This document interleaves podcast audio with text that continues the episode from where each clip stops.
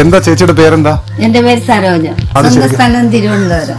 ഇവിടെ ഇപ്പോ H M T Kalamassery H M D Kalamassery. എത്ര കാലമായി ഇവിടെ? കോളനിയിൽ എച്ച് എം ടിയിൽ വന്നിട്ട് അൻപത്തിനാല് വർഷമായി അൻപത്തിനാല് വർഷമായി അൻപത്തിനാല്. ഹസ്ബൻഡിന് എച്ച് എം ടിയിലായിരുന്നു ജോലി. അപ്പൊ അങ്ങനെ കല്യാണം കഴിച്ചു വന്നു. ഏഷ്യാവിൽ മലയാളം ഒരുക്കുന്ന ഹോമോസാപ്പിയൻസിലേക്ക് സ്വാഗതം നിങ്ങൾക്കൊപ്പം ഷഫീഖ്. ദിനവും വഴിയരികിലായി കാണാറുണ്ട് ആ പെട്ടിക്കടയും അവിടെ ചായ ഉണ്ടാക്കിക്കൊണ്ടിരിക്കുന്ന ആ ചേച്ചിയെയും.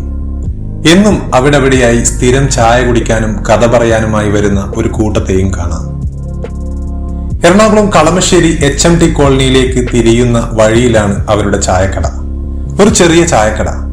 മുമ്പും പലപ്പോഴായി അവിടെ നിന്ന് ഊരും പേരും ഒന്നും ചോദിക്കാതെ ചായ കുടിച്ചിട്ടുണ്ട്. പരിചയ ചിരിയിൽ ഒരു ചായ കുടിയുടെ ദൈർഘ്യത്തിൽ ആ നിമിഷങ്ങൾ അവസാനിച്ചിട്ടുമുണ്ട്. ഇത്തവണ പക്ഷേ ഹോമോസാപ്പിയൻസിന്റെ പുതിയ എപ്പിസോഡിലെ ജീവിതം പറച്ചിലിന് അവരെ തന്നെ സമീപിച്ചു. ഒരു ചുടു ചായക്കൊപ്പം അവരുടെ ജീവിതം കേട്ടു തുടങ്ങി.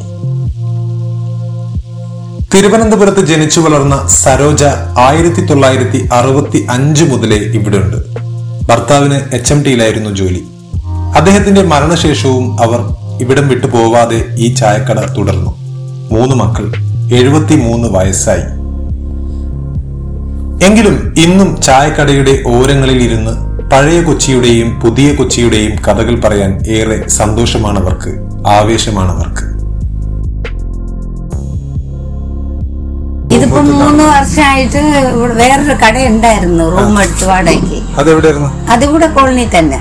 അപ്പൊ അത് മാറാൻ പറഞ്ഞപ്പോ അങ്ങനെ മാറി സാധനങ്ങളെല്ലാം വീട്ടിൽ കൊണ്ടിട്ടേക്കായിരുന്നു.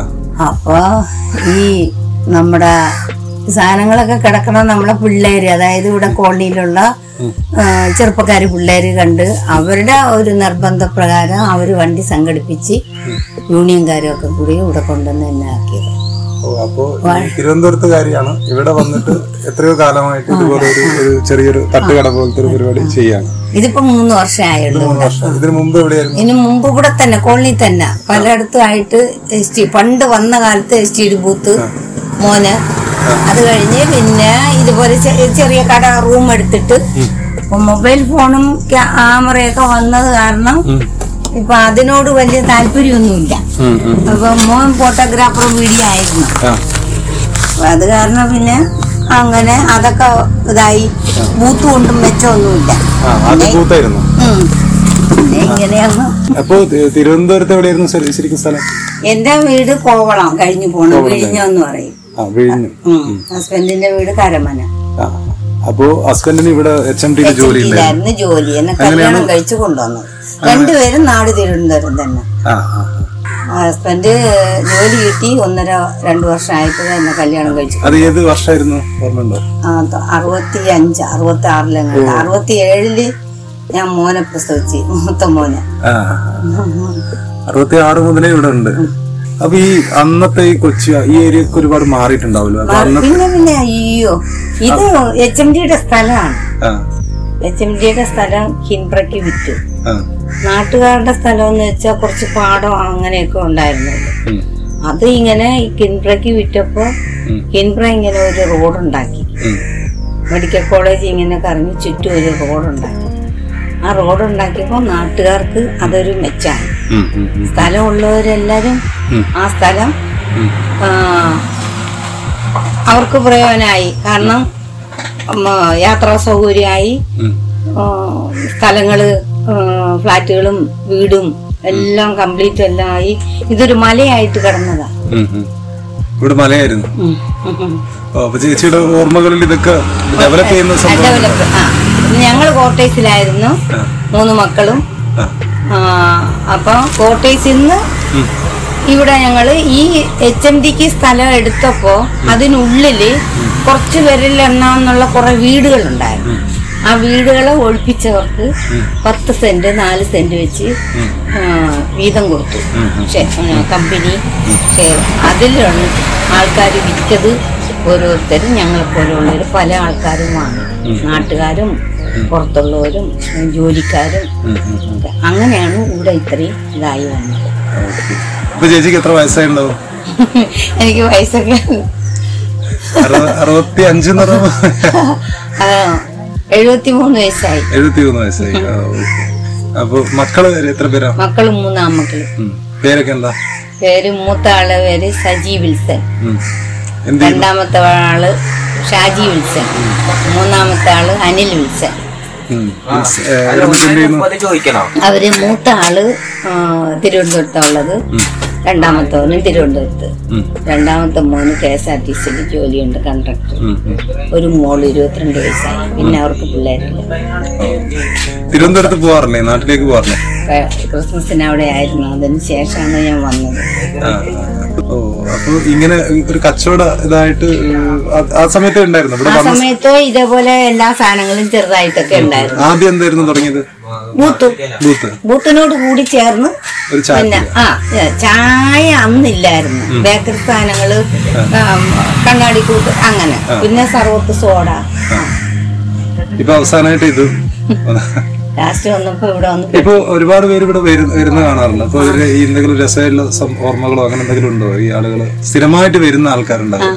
ആരൊക്കെയാണ്? അത് ഇഷ്ടംപോലെ ആൾക്കാരുണ്ട്. ഇത്രയും വർഷമായില്ലേ? എല്ലാവരും ആന്റി പപ്പ ആന്റി പപ്പ എന്ന് വിളിക്കണം. ഹസ്ബൻഡ് മരിച്ചുപോയി ഇരുപത്തിനാല് വർഷമാകുമ്പോ പിന്നെ കണ്ടോ? മക്കൾ എല്ലാം മക്കൾ ചേട്ടന്മാര് അങ്ങനെയൊക്കെ ആയിട്ട്. അതിനുശേഷം ഒക്കെ ജനിച്ചു വളർന്ന മക്കളൊക്കെയാണ്. സ്ഥിരമായിട്ട് ഇവിടെ വരുന്ന ചായ കുടിക്കാൻ വരുന്ന ആൾക്കാർ ആരെങ്കിലും പരിചയം അങ്ങനെ നല്ല പരിചയം അങ്ങനെ ഉണ്ടോ? ആ ഉണ്ട് ഉണ്ട് ഇഷ്ടം പോലെ ഉണ്ട്. ദേ ഈ മക്കളൊക്കെ സ്ഥിരം വരുന്നവരാണ് ആ. കഴിഞ്ഞ മുമ്പിലത്തെ പ്രളയത്തിന്റെ സമയത്തൊക്കെ ഇവിടെ ഉണ്ടായിരുന്നു. ഉണ്ടായിരുന്നു. അപ്പൊ എന്ത് ചെയ്തു? അപ്പൊ ഞങ്ങളെ ഇവിടുന്ന് മാറ്റി. മാറ്റി. ഇവിടെ ഇവിടെ കട വെള്ളം കയറി.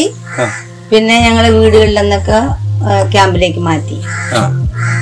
അപ്പൊ ഈ കൊച്ചി മാറിയ കൊച്ചിയും പഴയ കൊച്ചിയും തമ്മിലുള്ള ഒരു ഒരു വ്യത്യാസം ഉണ്ടല്ലോ അത് അത് ഭയങ്കര വ്യത്യാസമല്ലേ? എന്തൊക്കെയാണ് പറഞ്ഞറിയിക്കാൻ പറ്റൂല. എന്തൊക്കെയാണ് ഒരു പുതുതായിട്ട് വന്നതായിട്ട് തോന്നിയത് പുതിയതായിട്ട് വന്നത് ഇപ്പൊ ഒരുപാട് ഇത് വന്നില്ലേ?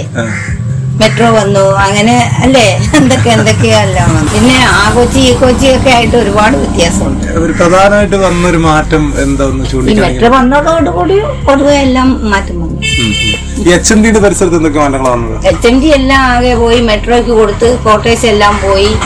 പിന്നെ ഇപ്പൊ എച്ച് എം ഡിയുടെ ആളെ കുറച്ച് അവിടെ ആൾ കുറവാണ് അപ്പൊ ഇപ്പം വർഷം കഴിയും തോറും മാറ്റങ്ങൾ വന്നുകൊണ്ടിരിക്കുന്നു കീംപ്ര വന്നു മെഡിക്കൽ കോളേജ് വന്നു പിന്നെ ഗ്യാസിന്റെ ഇത് വന്നു. അങ്ങനെ ഒരുപാട് പൈപ്പ് ലൈൻ പൈപ്പ് അപ്പോ ഇവിടെ എന്തൊക്കെ ഉണ്ടാവാറുള്ളൂ ഫുഡ് കാര്യങ്ങളൊക്കെ? ഇവിടെ ഫുഡും കാര്യങ്ങളും രാവിലെ ചായ ഉണ്ട് പിന്നെ ചെറുകടി ഉണ്ട് പിന്നെ രാവിലെ കുറച്ച് പുട്ട് ഇഡലി അങ്ങനെ എന്തെങ്കിലുമൊക്കെ.